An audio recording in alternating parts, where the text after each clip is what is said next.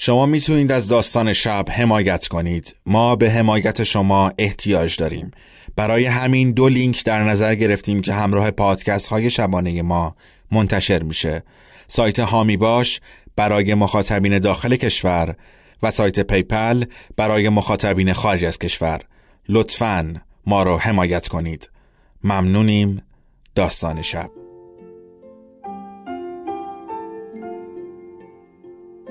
به موجب این سند شش دانگ صدای معصوم بماند برای وارثان داستان شب که در گذر سالها خواهد ماند. ارادتمند داستان شب.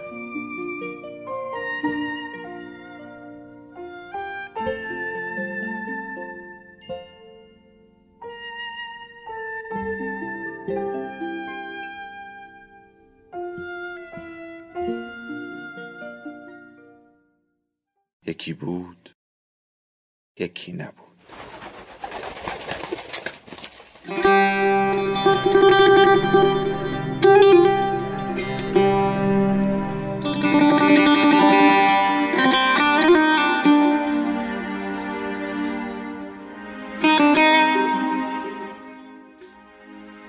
غلامرضا طریقی روایت سوم حساسیت به مدارک معتبر.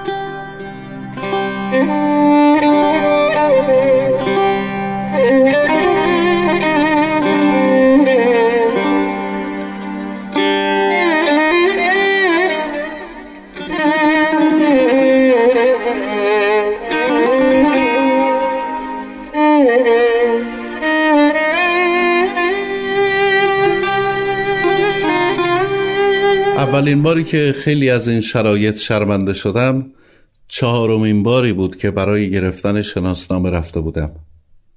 متصدی صدور شناسنامه المصنا در ثبت احوال بندر عباس سرش را از روی مانیتور بالا آورد و گفت تو همین دو ماه پیش از خود من شناسنامه المصنا گرفتی. ما را مسخره کردی یا واقعا دوباره گمش کردی؟ سرم را انداختم پایین. گفت نکنه این شناسنامه رو می‌بری میفروشی. گفتم مگه شناسنامه رو میشه فروخت؟ گفت بله که میشه. خیلی هم خوب میشه. گفتم نه والا. من واقعا گم می‌کنم دست خودم هم نیست. چند دقیقه ملامت هم کرد و بعد یک قبض دیگر داد دستم که برو بپرداز.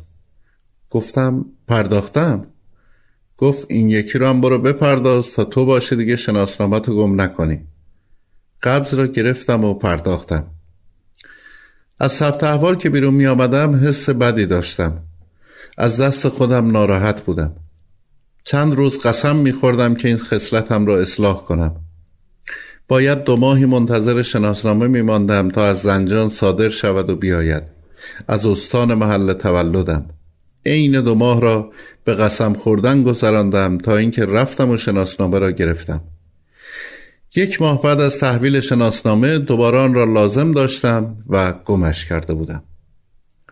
الانم آمدم برای گرفتن گذرنامه.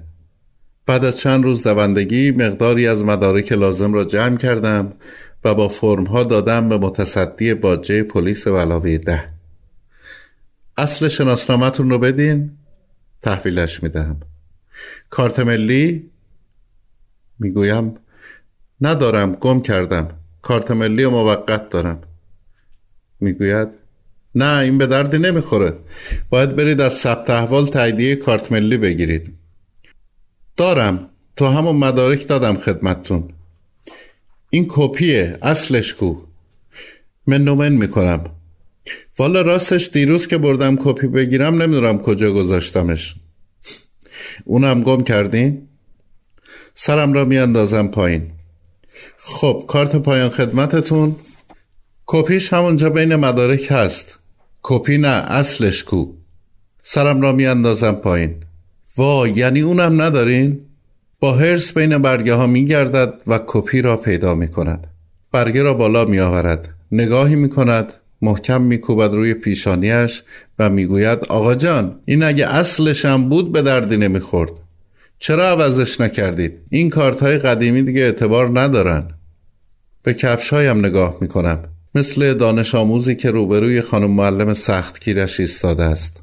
واقعا شما با این همه بیخیالی و حواس پرتی گذرنامه می‌خواین چیکار؟ فعلا باید درخواست تعویز کارت پایان خدمت و صدور المصنا بدین. بعد از اون می‌تونین گذرنامه بگیرین. تازه کارت ملی هوشمندم باید بگیرین. فرم های درخواست کارت المصنا رو پر می‌کنم. دوباره می ایستم در نوبت. روبرویش که می نشینم چند دقیقه برگه های مرا چک می کند به سیستمش ظلم می زند و دوباره آه می کشد البته آه نیست. بیشتر فوت است تا آه. من اما نمی‌دانم چطور باید این حالت را برای شما وصف کنم. بنابراین به معمولی ترین توصیف تم می دهم و برایتان می گویم که آه کشید. فکر می کنم خودتان می توانید تصور کنید که یک خانم با این میزان از کلافگی چه حالتی باید داشته باشد. یک خانم نسبتا چاق که از آن طرف باجه پلیس بلاوی ده ناخواسته همه را ریز می بیند و حالا در میان این همه مشغله با یک نفر روبرو شده که کلافه ترش کرده. سرش را بالا می آورد و می گوید عجیبه واقعا عجیبه. سوابقتون توی سامانه نظام وظیفه نیست یعنی چی؟ از ترس اینکه نگوید خدمت نرفته ای سریع می‌گویم خانم به خدا من خدمت کردم. سی و چند ماه هم خدمت کردم. پس واقعا بد شانسین. حالا باید درخواست بررسی سوابق بدین تا اول سابقه سربازیتون پیدا شه. تو سامان ثبت بشه بعد بتونین درخواست کارت جدید بدین. بعد با اون بتونین برین گذرنامه بگیرین.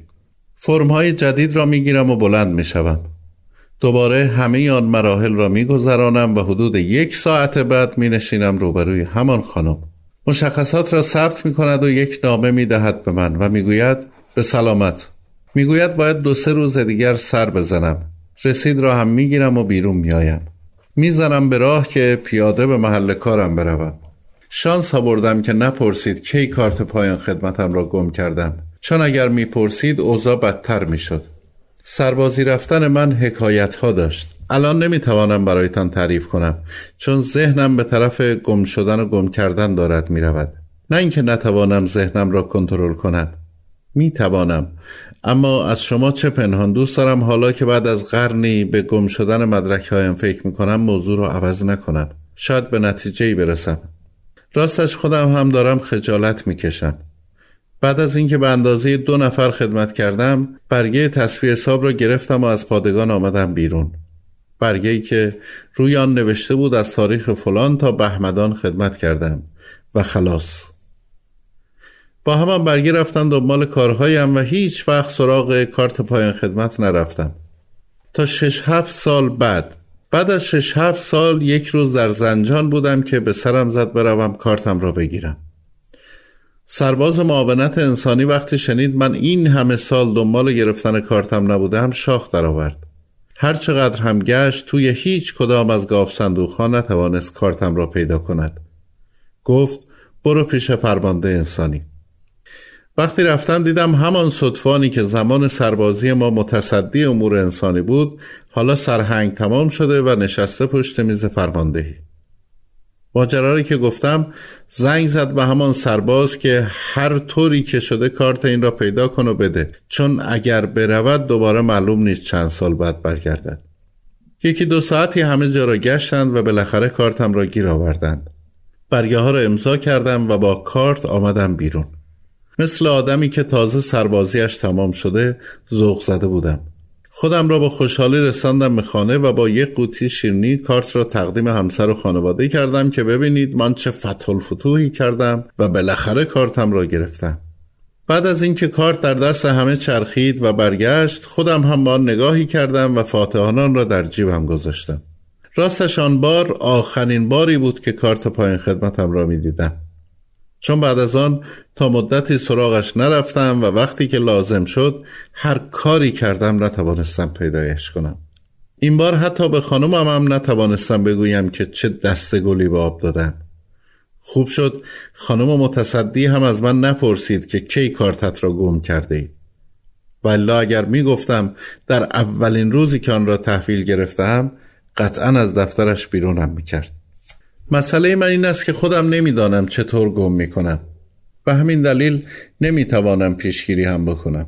اگر می‌دانستم که مثلا من وقتی چیزی را در کیفم می‌گذارم آن را گم می‌کنم می توانستم تصمیم بگیرم چیزی را در کیفم نگذارم.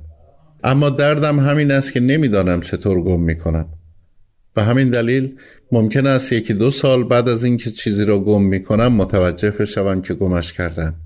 شناسنامه های چهارم و پنجمم را هم همینطوری علکی علکی گم کردم. آخرین تصویری که از آنها به خاطر دارم مربوط به همان روزی است که تحویلشان گرفته بودم. تصویری از لحظه ای که آنها را ورق زدم و بعد از کنترل همه صفحه ها در جیبم گذاشتم. بعد دیگر هیچ وقت هیچ کدام از آنها را ندیدم. کارت ملی هم, هم همین طور شد. بعد از کلی دوندگی دو سه بار کارت ملی گرفتم و گذاشتم توی کیفم. مطمئن بودم در کیفم کارت ملی دارم. اما اولین باری که لازم شد آنها را ارائه کنم هر چه در کیفم گشتم پیدایشان نکردم انگار همه آنها آب می شدند و از بین می رفتند. ممکن است شما که الان دارید صدای فکر کردن مرا میشنوید بگویید که خب مرد حسابی دنبالشان میگشتی. اما مشکل من دقیقا همین است. مشکل من همین است که نمی‌دانم کجا باید دنبالشان بگردم. اگر بخواهم در آخرین جایی که آنها را دیدم دنبالشان بگردم باید برگردم به خود ثبت احوال. چون من تقریبا هیچ کدام از این مدارک را بیرون از ثبت احوال ندیدم. انگار مثلا آنها را امانت گرفتم همانجا در اداره نگاهشان کردم و دوباره پسشان دادم. یک بار همسرم واقعا ناراحت شده بود. عصبانی شده بود از اینکه من هیچ وقت مدارک لازم برای هیچ کاری را نداشتم و ندارم. گفت بس که حواس پرتی می‌بری تو کوچه خیابون میندازی یا تو بانک اداره جاشون می‌ذاری. گفتم آخه اگه من جایی جاشون گذاشته باشم باید بالاخره یک بار یکی پیداشون کرده باشه و انداخته باشه تو صندوق پست. یا اینکه به خودم زنگ زده باشه. یا نهایتا دفعه بعد بهم هم گفته باشه که کارتت اینجا جا مونده بود. اگه من گمشون کردم چرا هیچ وقت هیچ کس هیچ کدوم از اونا رو پیدا نکرده؟ گفت چه بدونم؟ لابد می‌ذاری تو جیب لباسات و بعدش میندازیشون یه گوشه و یادت میره. گفتم خب اگه اینطوری هم باشه باید حداقل شما یک بار یکشون رو پیدا کرده باشی دیگه. مثلا موقع جمع جور کردن لباسا یا شستن و اتو کردنشون. این بار خود او هم نمی‌دانست چه باید بگوید. گفت آخرش تو منو دیوونه می‌کنی. بعد از چند سال او هم به شرایط من عادت کرد. چند باری همه خانه و زندگی را به هم ریختیم که مدارک گم شده را پیدا کنیم اما هیچ فایده ای نداشت. حتی یکی از آنها پیدا نشد که نشد. حتی یک برگ حتی یک کارت. دور از جان و حضور شما انگار جن آنها را برده باشد. نمی‌دانم چرا این جن فرضی با هیچ چیز دیگری غیر از مدارک من کاری ندارد. فقط آرام میآید سراغ آنها برشان میدارد و از یک گوشه بیرون می رود. چرا یک بار مدارک خانمم را بر نداشته؟ نمی‌دانم والا خود من هم نمی‌دانم چه اتفاقی برای مدارک من میافتد. انگار یک بار مصرف باشند. فقط یک بار رخی به من نشان می‌دهند و می‌روند. تنها کاری که همسرم توانسته در این مدت طولانی انجام بدهد این است که از شناسنامه ششم من مراقبت و محافظت کند. این شناسنامه را تقریبا سه سالی هست که دارم. رکورد عجیبی است. این هم خیلی عجیب است که وقتی شناسنامه من کنار مدارک خانمم میماند گم نمی شود الان هم که شناسنامم را از همسرم گرفتم و آوردم مطمئنم دلش مثل سیر و سرکه می جوشد می ترسد قبل از رسیدن به خانه گمش کنم. مدت هاست که هر وقت شناسنامه را لازم دارم موقع خارج شدن از خانه را تحویلم می دهد و به محض ورود به خانه سری آن را می خواهد. حتی قبل از اینکه یک لیوان آب به دستم بدهد اول می رود سراغ تحویل شناسنامه. به همین ترتیب و حیله بالاخره توانسته تا امروز شناسنامه ششمم را حفظ کند. البته خودم هم در این محافظت دخیلم. ترفندم برای این کار این است که تا به خانه نرسیدم شناسنامم را حتی یک لحظه از جلوی چشمم دور نمی کنم. آن را همین طور توی دستم نگه می دارم تا برسم به خانه. حتی اگر در این بین هفت هشت ساعت مجبور باشم بچرخم و به برنامه ها و جای مختلف سر بزنم آن را توی دستم نگه می دارم و یک لحظه هم زمینش نمی گذارم. حالا باید بروم به محل کارم و تا شب حواسم باشد که این دفترچه جلد قهوه‌ای را گم نکنم و سالم به همسر جان تحویل بدهم. من آدم حواس پرتی نیستم. ممکن است شما الان فکر کنید که با چنین شرایطی تا به حال چطور زنده ماندم و زندگی می‌کنم. باور کنید حواس پرت نیستم. فراموشکار هستم البته. آن هم به همان اندازه که دیگران هستند. نه بیشتر و نه کمتر.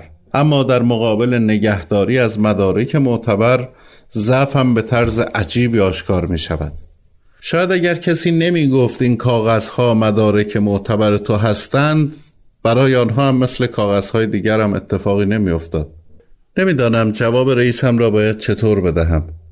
چون دلیل اینکه آمدم گذرنامه بگیرم دستور او بوده. فرموده که ممکن است به خاطر کاری مرا بفرستد خارج از کشور. الان که برگردم لابد می‌پرسد چی شد؟ کارت انجام شد یا نه؟ اگر بفهمد که چنین کارمندی دارد ممکن است همه الان عذرم را بخواهد. گفتم که نقطه ضعف من مدارک شناسایی خودم است و در محل کار هم آدم منظمی هستم. حتی یک بار هم اتفاق نیفتاده که من مدارک مربوط به کاروباران را گم کنم. راستش نه تنها از رئیس هم خجالت می‌کشم بلکه از بقیه هم خجالت می‌کشم. فکر کن چنین سوژه‌ای درباره من گیر کسانی بیفتد که در عالم شعر و شاعری رقابتی هم با من دارند. خدا می‌داند چقدر برایم جوک می‌سازند آبرو برایم نمیماند. بالاخره هر کس در زندگیش پاشنه آشیلی دارد. پاشنه آشیل من همین است. لامصب دردی هم نیست که بتوانم آن را به دکتری چیزی بگویم. مثلا بروم پیش یک روانپزشک و دردم را بگویم و او قرصی شربتی برایم بنویسد که بخورم و بیماری فقدان مدارکم را درمان کنم. یا مثلا نامه بنویسد به یکی از بیمارستانها که در آنجا بستری و درمانم کنند. این بیماری لعنتی همیشه با من است و من علاوه بر تلاش برای مبارزه با آن باید سعی کنم همیشه از دیگران پنهانش کنم. درست مثل کسی که بیماری های دیگری مثل ایدز و جزام دارد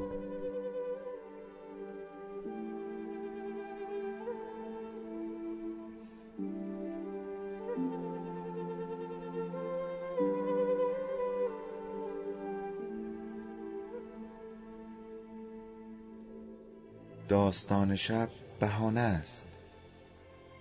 برای با هم بودن دور هم نشستن شنیده شدن.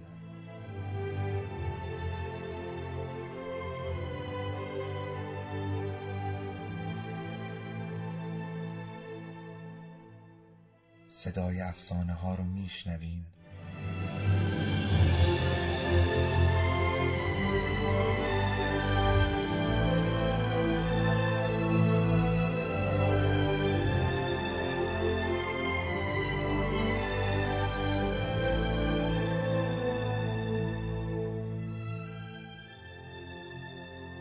شبتون بخیر.